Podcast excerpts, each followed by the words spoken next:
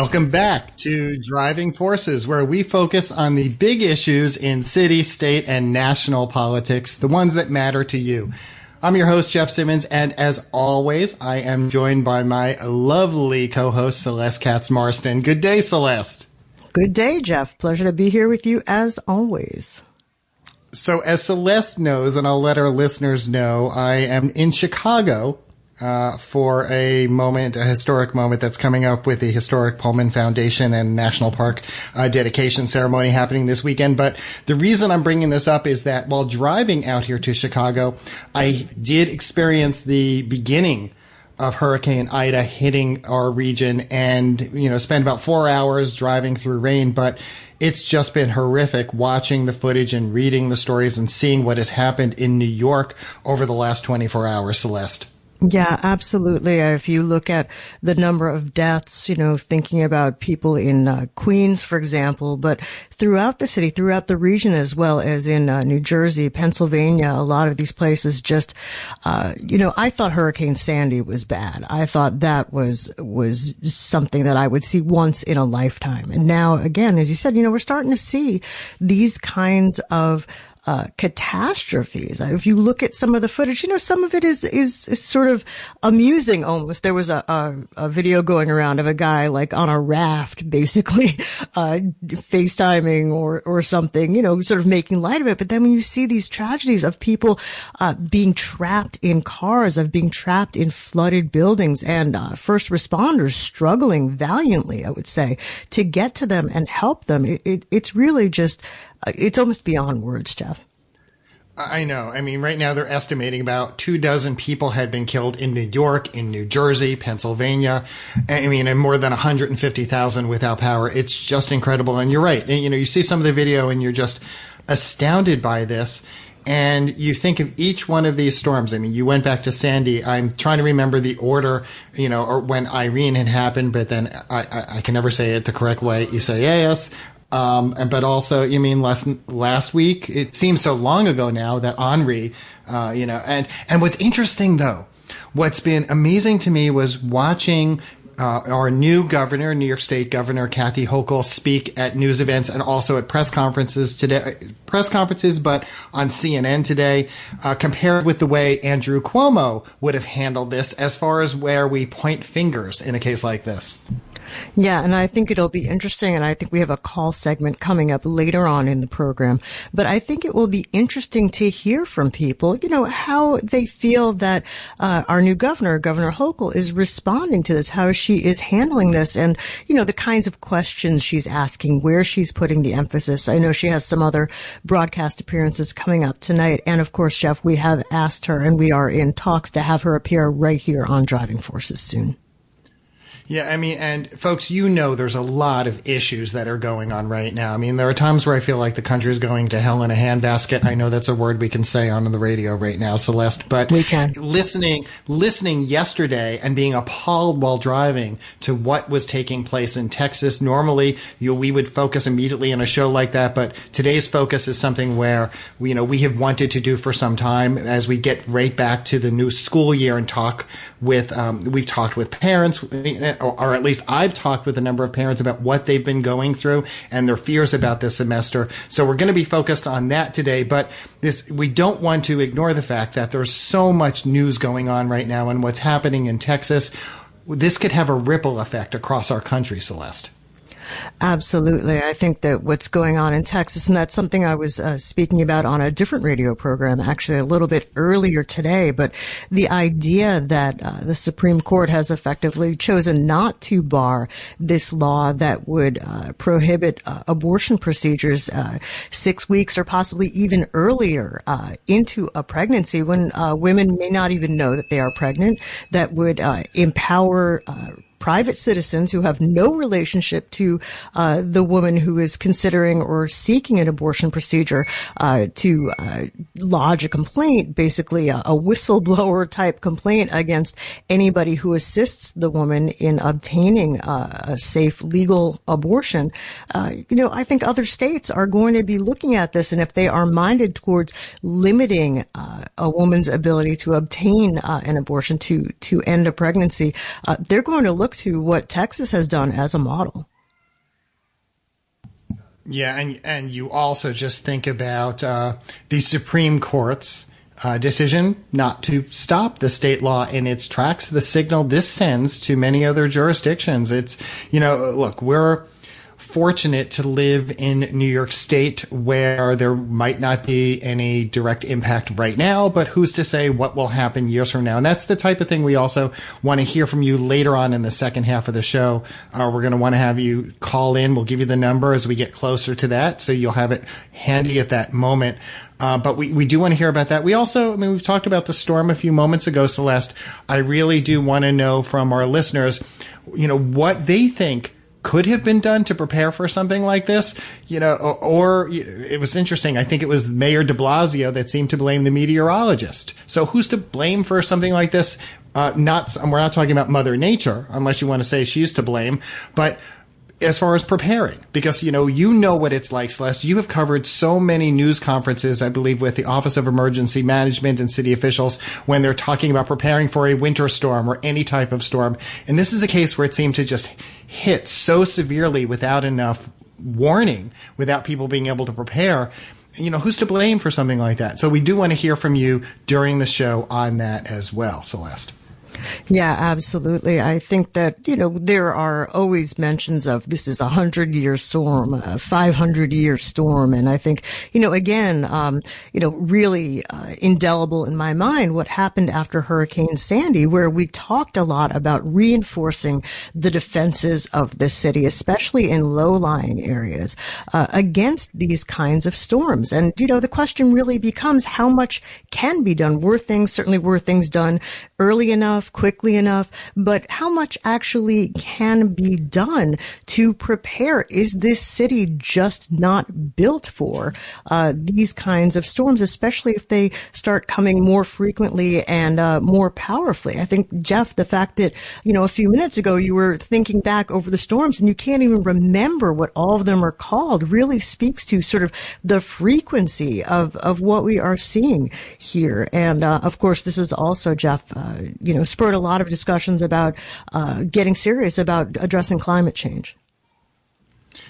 Agreed. This is this is just uh, you know a troubling pattern and i have to say i'm just uh, sending over an email folks as we speak right now to our colleague in the uh, office right now and to reggie just so he can give a call over to get our first guest on the line uh, we're talking about, by the way, Randi Weingarten, who heads the American Federation of Teachers. We want to get to education uh, because an important hearing was held in New York City uh, this week regarding the new school year, and we want to hear also what's going on on a national level. But getting back to climate change, Celeste, it, it's just you know I've and by the way, this I'm bringing this up. We want to focus on environmental and climate issues in September. Uh, we want to get back to this later on in the month because I do know that the phone lines have lit up whenever right. we've discussed this topic. You know, yeah, just, clearly very important to BAI listeners, as it should be, as it should be, because this is something that is not distant from us. This is now we are seeing very clearly something that impacts our daily lives. And,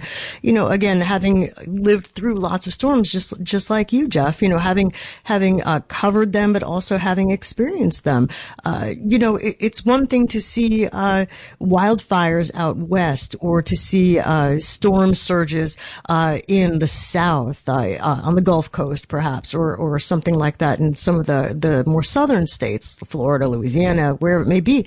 But you know, seeing it right here at home and remembering what it was like. I mean, you know, again, I hate to keep harkening back to it, but I, it really really, sort of left this indelible impression in my mind. Um, living in a, a high-rise building where people were walking up uh, 10 and 12 and 15 flights of stairs carrying water because we had no running water. We had no power. We had no heat uh, in the wake of Hurricane Sandy. And that wasn't for a day or two days. That was for as long as two weeks. And if you think about people who are uh, elderly, people who have disabilities, people with small children, you know, this is something that we really have to think about going ahead, Jeff. So we now have Randi on the line right now. And before we get to her, I just want to do a very brief intro. If you are not familiar with Randi Weingarten, she had stepped in his role as president of the union 13 years ago after leading here in New York City or in New York City, the United Federation of Teachers Union for a dozen years. And that union, by the way, represents 200,000 educators, but the American Federation of Teachers, which she represents right now, uh, represents 1.7 million members across the country. And uh, earlier, uh, recently, she had called, uh, she referenced the polarization and the politics that have been embedded in the COVID-19 discourse, uh, saying it's terrible for kids. It causes more confusion over how to prevent viral spread. We wanted to have her on today to elaborate on this and to talk about what's going on across the country because what we experience in New York isn't necessarily, when it comes to COVID mandates, isn't necessarily what is happening in another number of states. So with that, Randi Weingarten, welcome to Drive driving forces on WBAI. Thank you, Jeff, and sorry that uh, took a little while to to call in. no problem. We know and you're very. You and Celeste are okay. I'm in Broward We're... today, out of you know wearing my mask and going to schools. and, and in fact, when you talk about that, I'd love for you to first give us just give us the national perspective, looking at the landscape across the country. How are schools handling sure. reopening? So, you know, they're handling it a lot better than the political discourse would suggest. Um, I've been in about, you know, since August 1st, and, and, and I'm not a masochist. I, I don't want to get sick. You know, I'm double vaxxed. I wear my mask all the time. And thank God, you know, I've been testing negative for COVID, you know, as frequently as I test but I thought it was really important to be, you know, walking with um, members all across the country who have been engaged in these back to school campaigns. And, you know, we put out like $5 million to do a back, a GOTV back to school campaign. And we're standing up vaccine clinics and knocking on doors and talking to parents. And we're doing this in about 1,800 locals, which um, involve about 20 million kids. So this is, Broward is now the 24th place that I've been in since August 1st, and I'm trying to be in 20 of the 30 states that we've been running these campaigns in. And this is what I'm seeing. I'm seeing two things at the same time. Our members, parents, kids, they all understand how important being back to school is how important in-school learning is. That's where kids thrive. That's where they learn resilience, relationships, um, and and and people understand the importance of being back to school in person and being back to school full time. But at the same time, there's a real nervousness about the variant and what we need to do to make sure that we keep everybody safe. And keeping everyone safe is a community responsibility. And, you know, it is hard in places that don't see that and with governors like DeSantis or Abbott that make this an ideological issue and an election issue as opposed to a public health issue. But by and large, in every place that I've been, people are glad to be back in school. And in virtually every place I'm in, the protocols of masking and um, of the other layered mitigation, including clear ways of doing quarantining and testing if there's an outbreak. These things are being respected. And the places that have that have seen far fewer outbreaks than the places that haven't. And, and it's been, it's been pretty awesome to see the faces of kids, even through masks, of them really loving being back to school and seeing the magic that educators do to try to create a safe and welcoming environment for our children. If you're just joining us, we are speaking with American Federation of Teachers President Randi Weingarten, uh, formerly of the UFT uh, in New York City, and uh, that's when I met her. I think uh, covering uh, New York City public schools. So, Randi, it's nice to have you on the program. Good to hear your voice. Um, glad to hear that you are uh, keeping well and being careful about about COVID.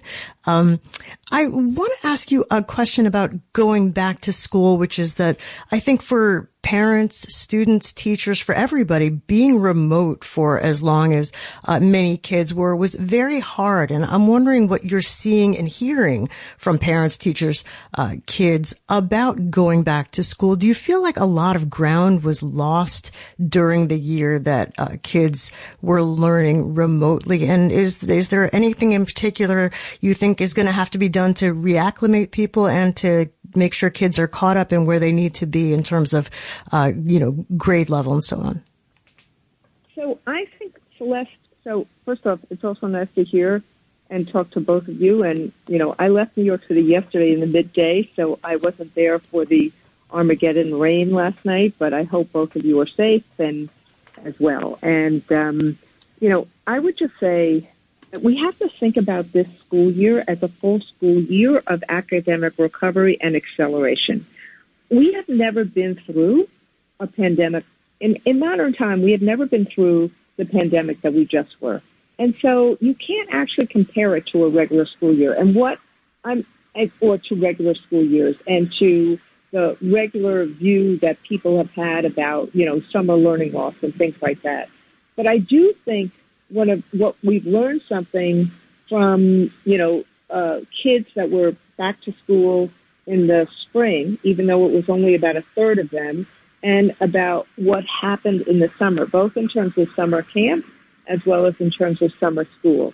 That the most important thing to do right now is how we help kids acclimate to not being isolated, how we help kids be together again in terms of a community, building relationships with each other, and you know having that kind of um, uh, of space and presence with each with other kids. I think the isolation, the social isolation, is the first thing that we have to really overcome, and and and and that building of relationships and the creating of confidence for kids again about being with each other and confidence in themselves. And I think that what will happen um, is that if kids start developing that confidence about being with each other and that confidence of being in social situations and start developing that emotional well-being, the oxytocin uh, the, um, uh, that that um, that Dr. Pam Cantor talked about at a town hall that we had um, this week, the, the relationship building. I think that the academics will follow because what we're driving for is kids being waking up at home in the morning and saying, "I want to be in school." And and if we can think through about how we then create projects and how we then create kind of academic acceleration over the year, um, then we're gonna, um, I think, um, uh, you know, we're not going to be just fine with for every single child, but we're going to do a really, I think we'll we'll we'll be more over the hump for most kids by the end of this academic year than what we're thinking about at the beginning.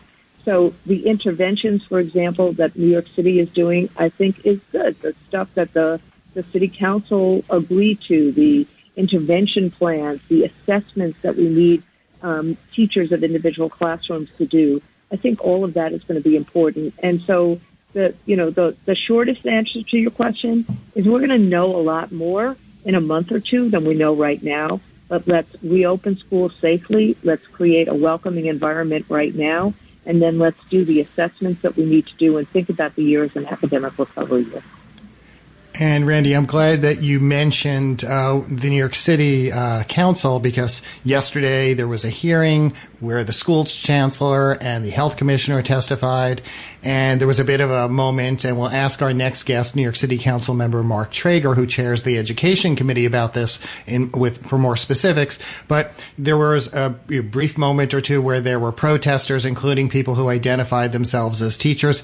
How do you convince teachers, or I'll change it. How do you persuade teachers to you know those who are resisting getting vaccination vaccinated or resisting any type of testing mandates or mask wearing how do you persuade them that this is the better move that this is something they need to do not just for themselves but their colleagues and the students so you know jeff i'm glad you asked that question Look, I have had many a conversation with uh, several people who are in that group. We've had a Zoom. I've, I've had email exchanges with them, not only with the New York City folks, but all across the country. I really do believe that you have to have a real relationship and engage with people, even people who, you know, you totally disagree with and they totally disagree with you.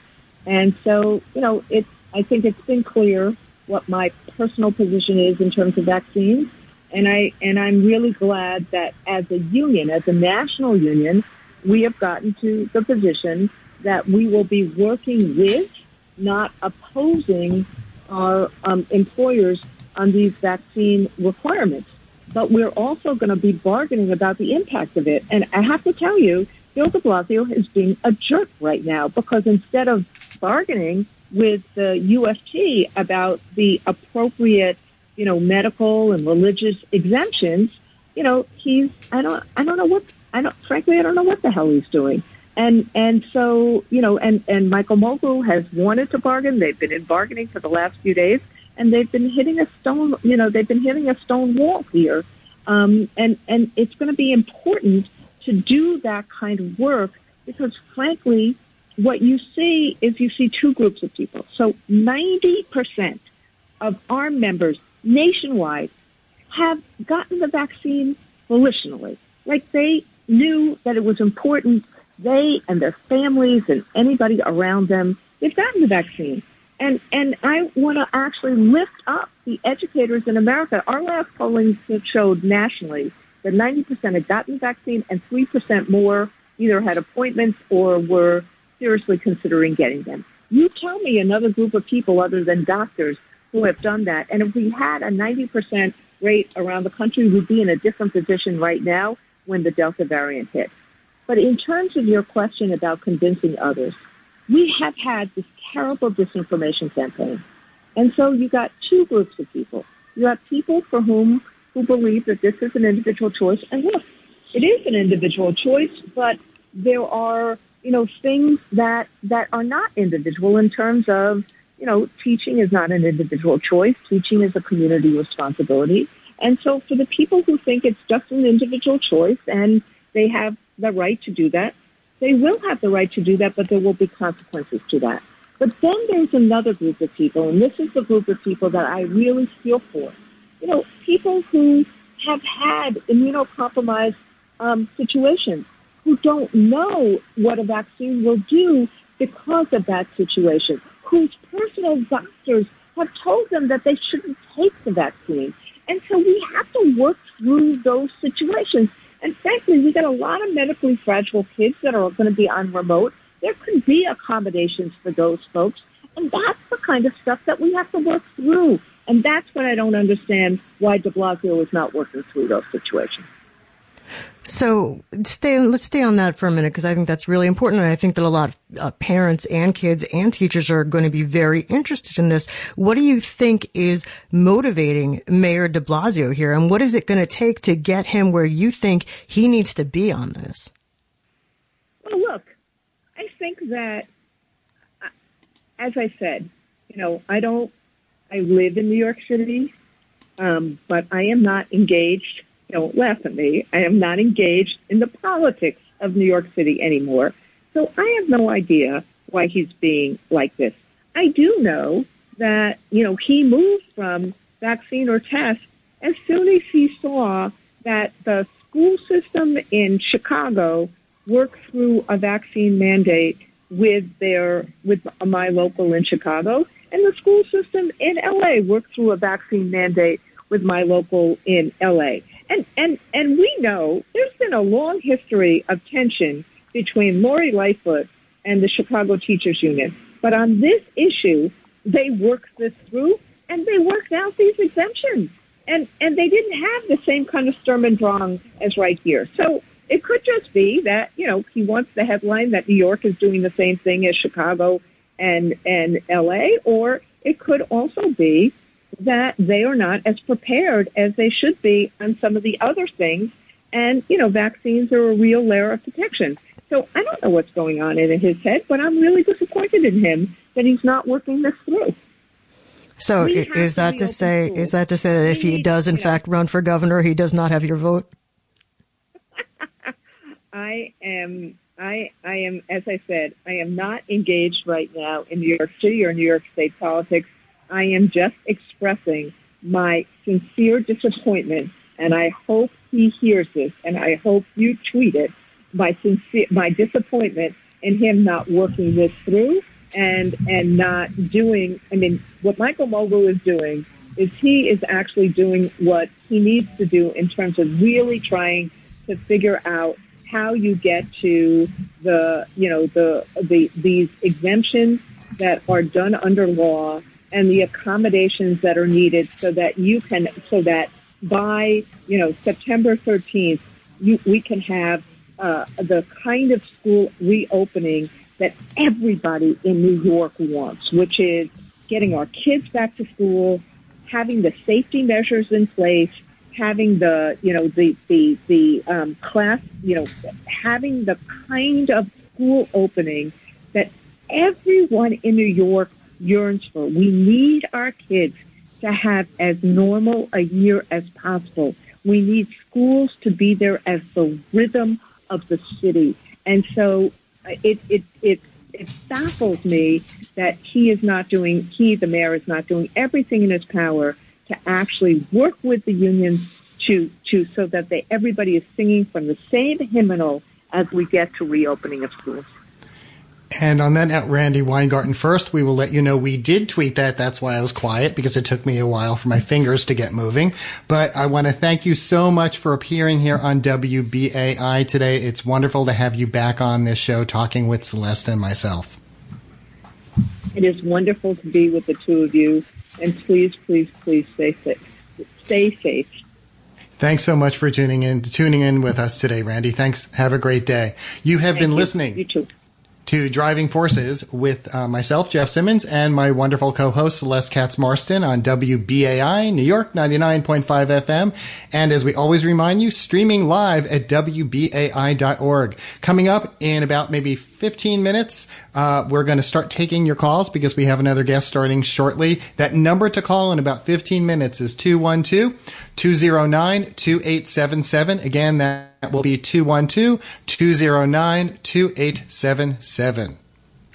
Wow. So, uh, so Celeste, how, about, how about that? What did I think? I think that the president of the AFT just called Mayor Bill de Blasio a jerk and uh, does not seem too impressed. I try to work in a question there about, uh, you know, some of the scuttlebutt that's going around about is, uh, is Mayor de Blasio uh, outgoing, I should say, Mayor de Blasio, uh, shopping around for opportunities to be the next governor of New York. Very interesting. Obviously, he's standing around at press conferences right now with our new governor, Kathy Hochul local. Uh, lots going on in the city right now.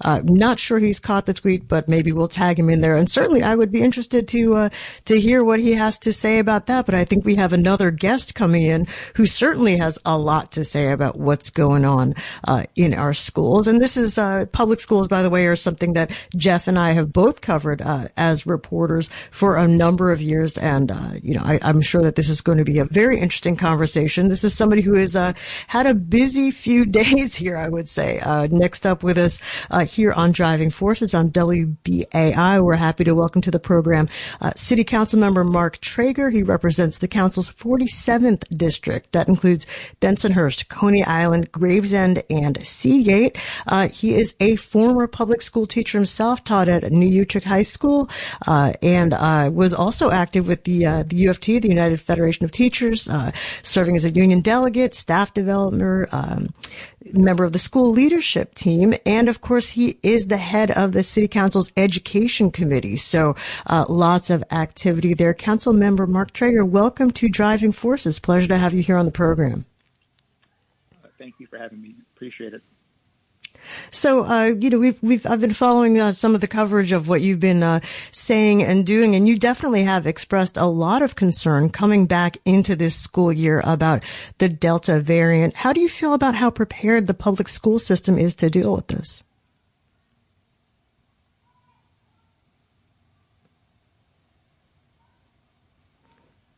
I'm not hearing a total vote of confidence there, but it could be a transmission issue. Councilmember Treyger, you still with us? Yes. Uh, can, can can you hear me now? I can hear you now. Okay. Sorry for that. Um, I was saying that after the hearing yesterday, I am more certain that New York City needs a remote option for our school families this coming school year. Um, New York City testified on the record yesterday that their testing plan for the coming school year is actually weaker than the testing plan in the last school year when the majority of students were actually home and not in the building. This year, the mayor is insisting that everyone come back at the same time. Uh, and we actually now have a testing uh, program that says the, the testing is not required. If a child does not return the consent form to get tested, uh, they cannot get tested, and schools cannot require the return of these forms. So that's that's that's number one. Uh, another big issue is that a lot of these cities' testing and quarantine rules for schools center around vaccination status. Well, at this hour, principals still do not know who in their buildings are vaccinated. They don't know who from their staff is vaccinated, and they don't know the students that are vaccinated. New York City testified yesterday that students who get vaccinated, the families can opt to fill out an online form to indicate vaccination status. Well, that was news to families. I spoke to many parent leaders from across the city who did not know about this, and it was not actually listed in the guidebook that the city just issued uh, for parents. It was also news to principals. So principals are rightfully asking, how are we supposed to determine who has to quarantine, who has to get tested, if we don't know uh, the vaccination status of folks? Um, and so that was one of many of the concerns that was raised yesterday. And I'll also conclude by saying this, and I'll be happy to answer more questions, that they seem to be preparing for remote because they testified on the record that they're, they're, they're ordering thousands and thousands of more laptops and internet Wi-Fi hotspots but they're not yet prepared to say that there will be a general remote option. Uh, and they haven't spelled out what would actually uh, force a school closure, other than saying that, that widespread transmission in the school, although they did not define what that means. So I actually left the hearing more certain that we need a remote option for families this coming school year, particularly with no vaccine available for kids under the age of 12 years old.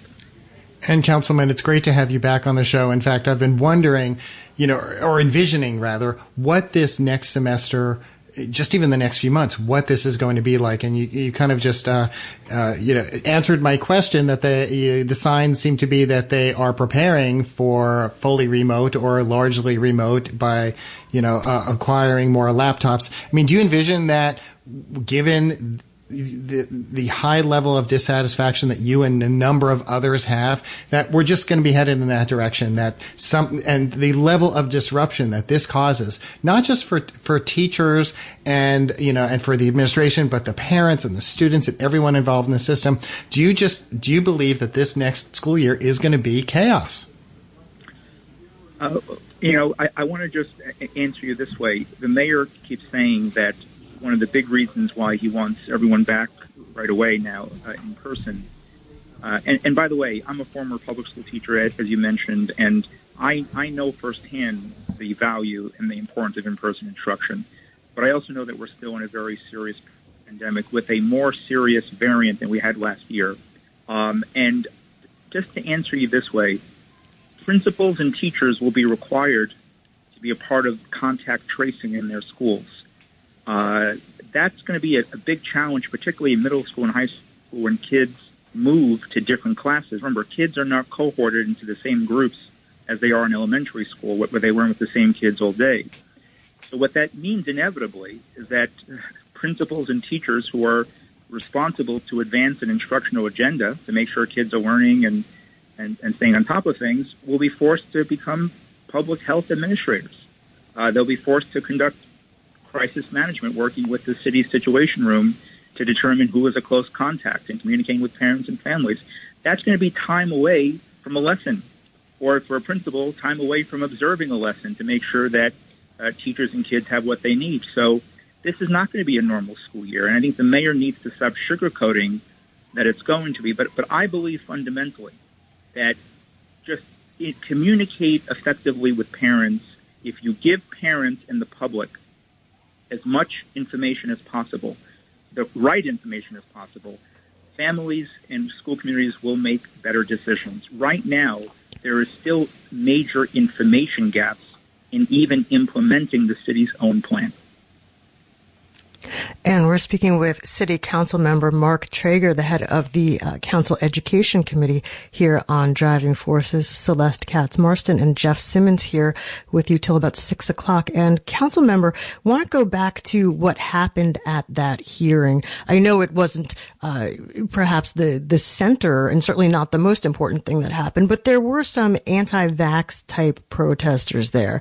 Uh, were were those people, from what you have seen and heard, other than that hearing? Were those people sort of literally the few voices shouting from the peanut gallery, or have you spoken to, uh, you know, especially members of the teaching staff or school staff who are remain resistant to getting vaccinated, even as we're looking at a highly contagious Delta variant? So, so first, uh, the overwhelming uh, the, the, the, majority of the uh, education workforce, teacher workforce, um, is, I believe, from what I'm seeing, the numbers getting vaccinated. Um, there certainly was uh, a very, I was vocal and disruptive group yesterday, and, and, I reminded the public that, you know, we're having a very important hearing. We're in the people's house. We, we need to respect uh, folks uh, testifying, making sure that we get information out to the public, especially in the moment that we're in. And I was not going to tolerate uh, the, the, type of language and, and the outbursts one after the other. Um, my job is also to make sure that staff uh, in the space is safe and, and, protected, and so we asked the sergeant at arms to remove people that continuously disrupted the hearing, cursed at the commissioner, the chancellor, and council members. That was unacceptable, and uh, I, I will not tolerate that. And we're talking about also the mayoral administration. I had been, you know, following a lot of uh, Twitter posts yesterday. I had noted that, you know, some had raised the concern that the council was behind the eight ball too. Why didn't the council hold hearings earlier? Can you respond to those criticisms? Sure. Well, uh, I am always ready to have a hearing anytime, any place, anywhere. Uh, I was ready to have a hearing on school reopening, uh, quite frankly, in the beginning, beginning of summer. Uh, the question is when the administration agrees to attend and share information.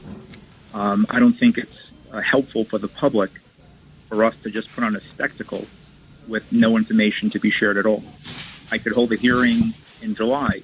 Doesn't mean the chancellor will, will, will be there to answer questions or to provide information. Um, and I'm not in this business just to issue a tweet or, or, or a Facebook post. I'm in this. I'm in this to get information out to the public and hold the administration accountable. Uh, so they they had wanted dates much later than September 1st. I demanded dates much sooner, but we settled on, on this on this date. And I will say that some information was shared yesterday that was new uh, to the public, uh, including the fact that they have ordered thousands of internet-enabled laptops, which almost no one knew about. They have thousands of Wi-Fi hotspots for families, which no one knew about.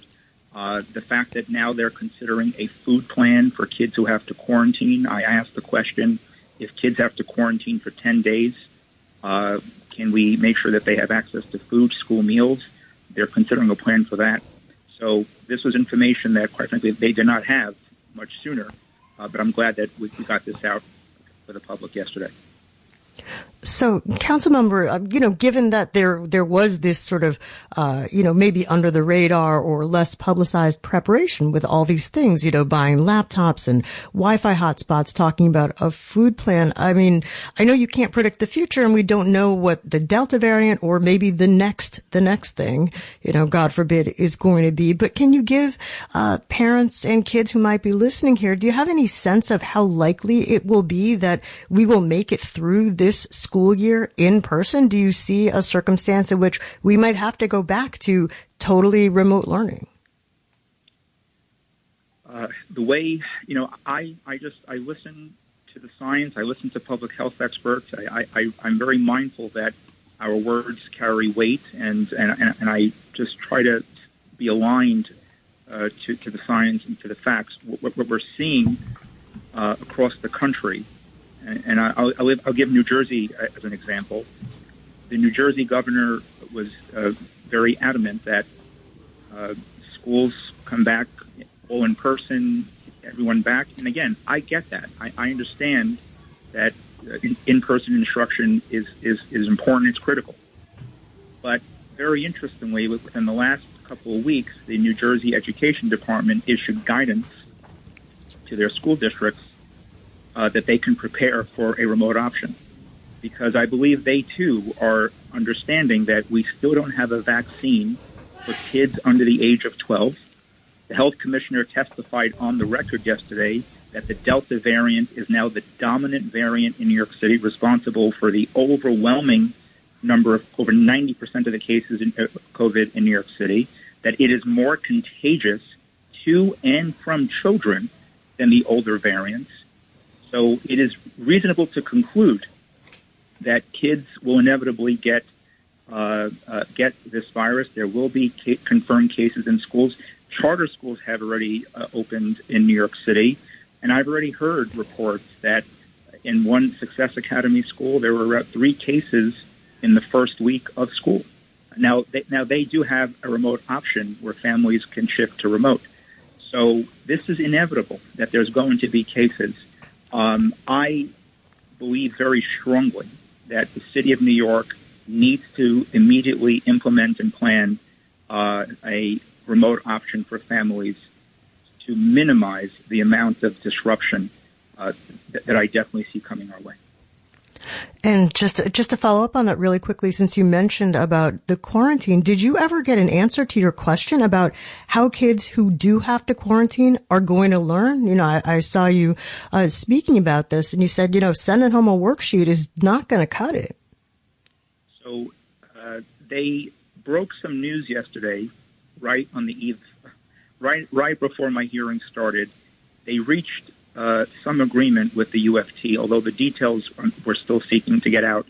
Uh, what they testified was that children who are in elementary school, if one child tests positive uh, uh, uh with COVID 19, then the entire class, not the entire school, but the entire class, will then have to quarantine. Um, and the teacher who works with that class will work with the kids with with live remote instruction. So that that they have settled.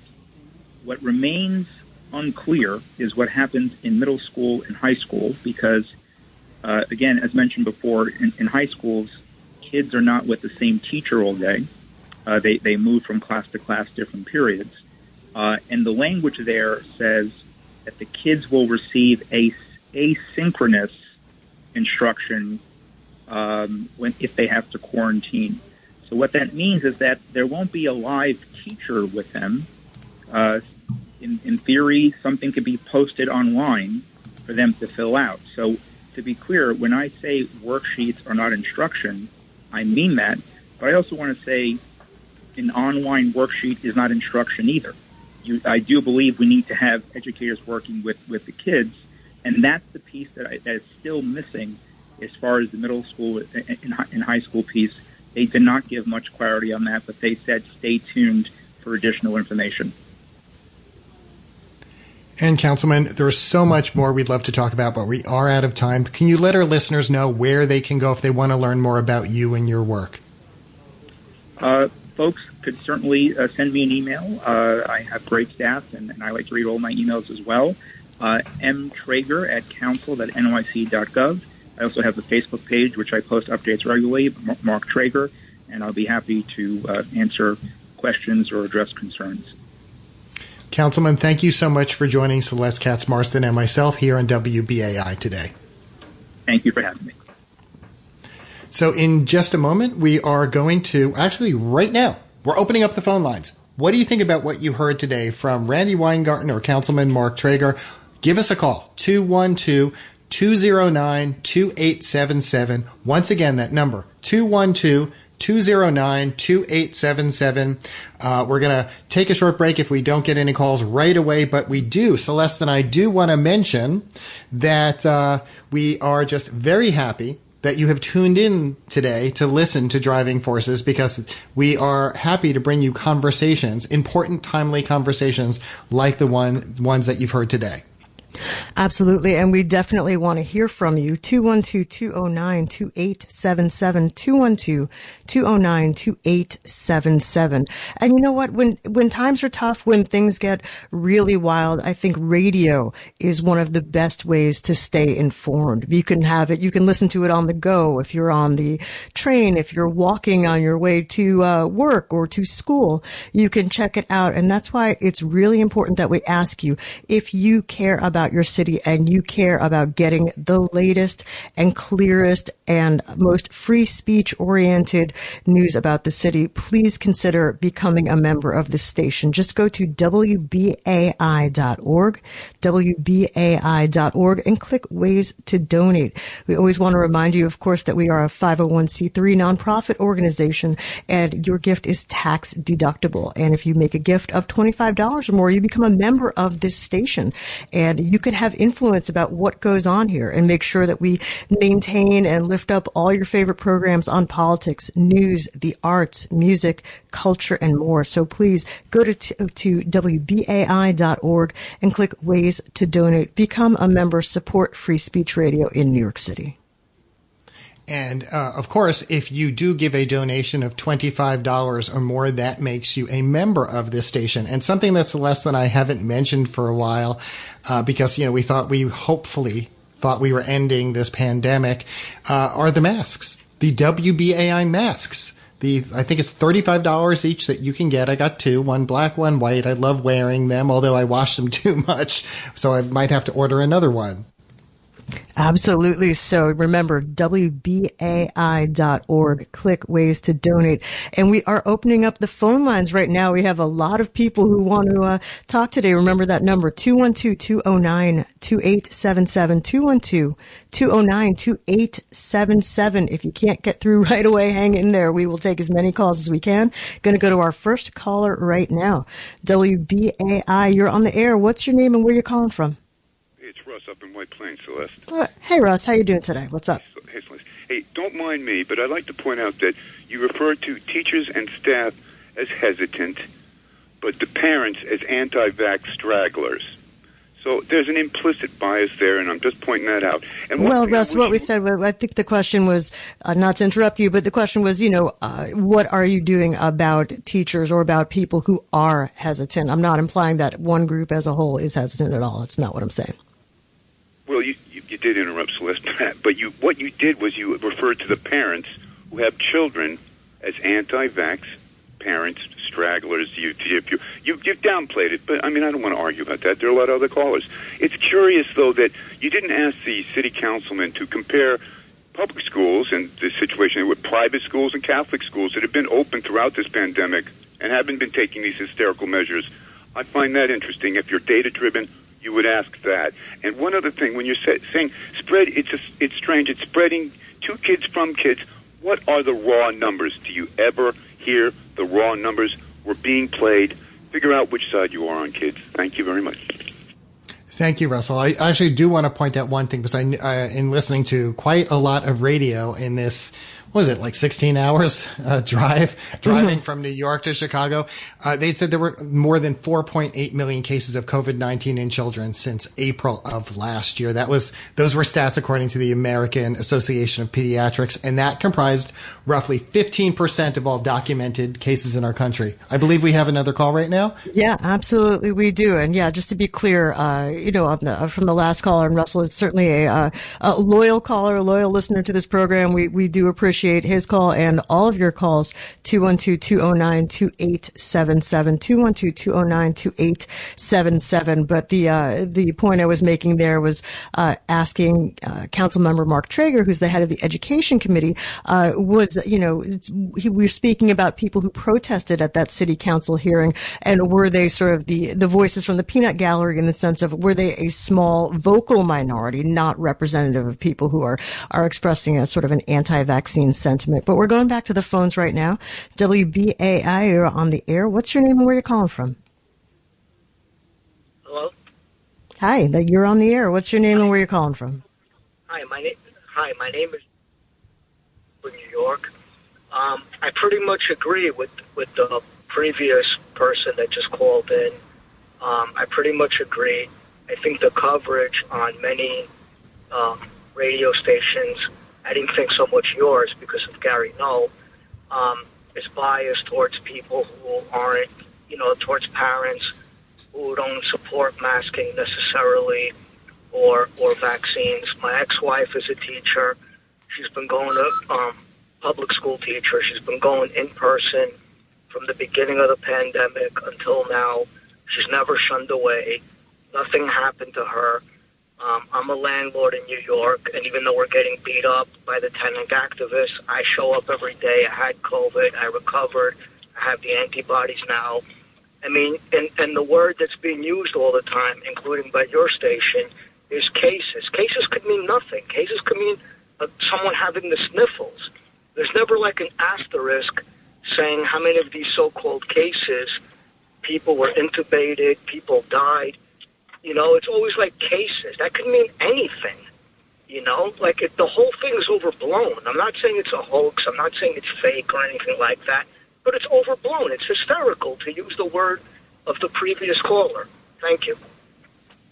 Okay, thanks for your call. I don't know, Jeff. What do you think? Uh, over six hundred thousand people in this country dead. Uh, is, I'm not sure that that's uh, we're overblowing anything by by mentioning that, but uh, I'll I'll send that over to you, Jeff. Yeah, and I agree. You know, I have heard a number of people express to me they, you know, they they don't realize the extent and the horror of getting COVID until someone in their lives gets it. You know, and and unfortunately, you know, that's been one of the tragedies of this pandemic. You consider the number of people who are hospitalized across the country, mainly with the, the Delta variant recently that had not been vaccinated. Uh, you know, I, I look at the numbers. That's just my personal thing. So I know we only have three minutes left in the show. We have, I believe we had two more callers. We're going to try to squeeze in one more in the next minute. So let's get one more of those calls on. Welcome to WBAI. We have to be really short. What's your name and what's your question or what's your point today? Hey, I think that's me, right? Yes, it is. Go for it. We've got about a minute right, left great. with you. Yeah, sorry, sir. Um, Mike from Astoria. I'm friends with a lot of the um, protesters that were at the uh, council meeting yesterday, uh, one of which, at Joe Speaks Truth on Instagram, is a teacher in the Department of Education. And that gentleman, Mark, lied about the situation. They were there since 10 a.m. They waited four hours to get three minutes of public comment time. Joe is very excited, but she's one of our most vocal leaders in the protest. Uh, she doesn't want to have to lose her job by not getting uh, for not getting vac- vaccinated. Um, and they, the council people walked off when it was time to do public comment time. So there was no disruption. There was a disruption after they realized that all the people they really wanted to talk to, all the council members walked off. So that was a blatant lie. In terms of uh, the storm, I think I woke up this morning, drove to work in Long Island, saw the two layers of clouds. You see the dark cloud layer lower past the higher cloud layer in the, in the back. Um, they're going to say it's all about climate change, but we have to question uh, the CIA and geoengineering in this. Uh, there's countless patents for this, and Mm-hmm. um, you know, there's it's just something we've never seen before. It's it's endlessly, you know, these crises one on top of the other. It's a shame if they are involved because people died. Um, speaking of the CIA, you know, the, the United Arab Emirates is starting to use drones to Mhm. um, electrify the skies to start rain. This is Yeah, our- thank you very much, caller. I, I'm sorry that we are running out of time, and uh, you know what? We do appreciate people's calls. We do appreciate people's comments and thoughts. I don't think we really have time to get in what I'm going to go ahead and call a conspiracy theory about the CIA being involved in climate change. But hey, next week definitely call in and uh, argue with me about that if you'd like to, Jeff. And in fact, we've only got about 60 seconds left. We, I just want to quickly say that you should stay with WBAI this Sunday at 10 a.m. for City Watch with David Brand hosting. He is going to be talking with legal reporter Emma Whitford about the emergency rental assistance program and tenant protections under new state legislation, if you hadn't heard, the state is extending the eviction moratorium until mid-January of 2022. And also his other guest, journalist Sam Mellins from New York Focus, discussing the new publication and their work covering Albany. Celeste, any other thoughts as you close the show? Just want to say thanks so much to our special guests today, uh, American Federation of Teachers President Randi Weingarten, uh, New York City Council member Mark Treyger. I'd like to thank, of course, our engineer Reggie. I'd like to thank Jeff, my wonderful co-host, and as always, always, always, thank you to you, our listeners. You are what makes this show interesting and lively and worthwhile, and we appreciate it, and we always appreciate your support at WBAI.org. Just click ways to donate.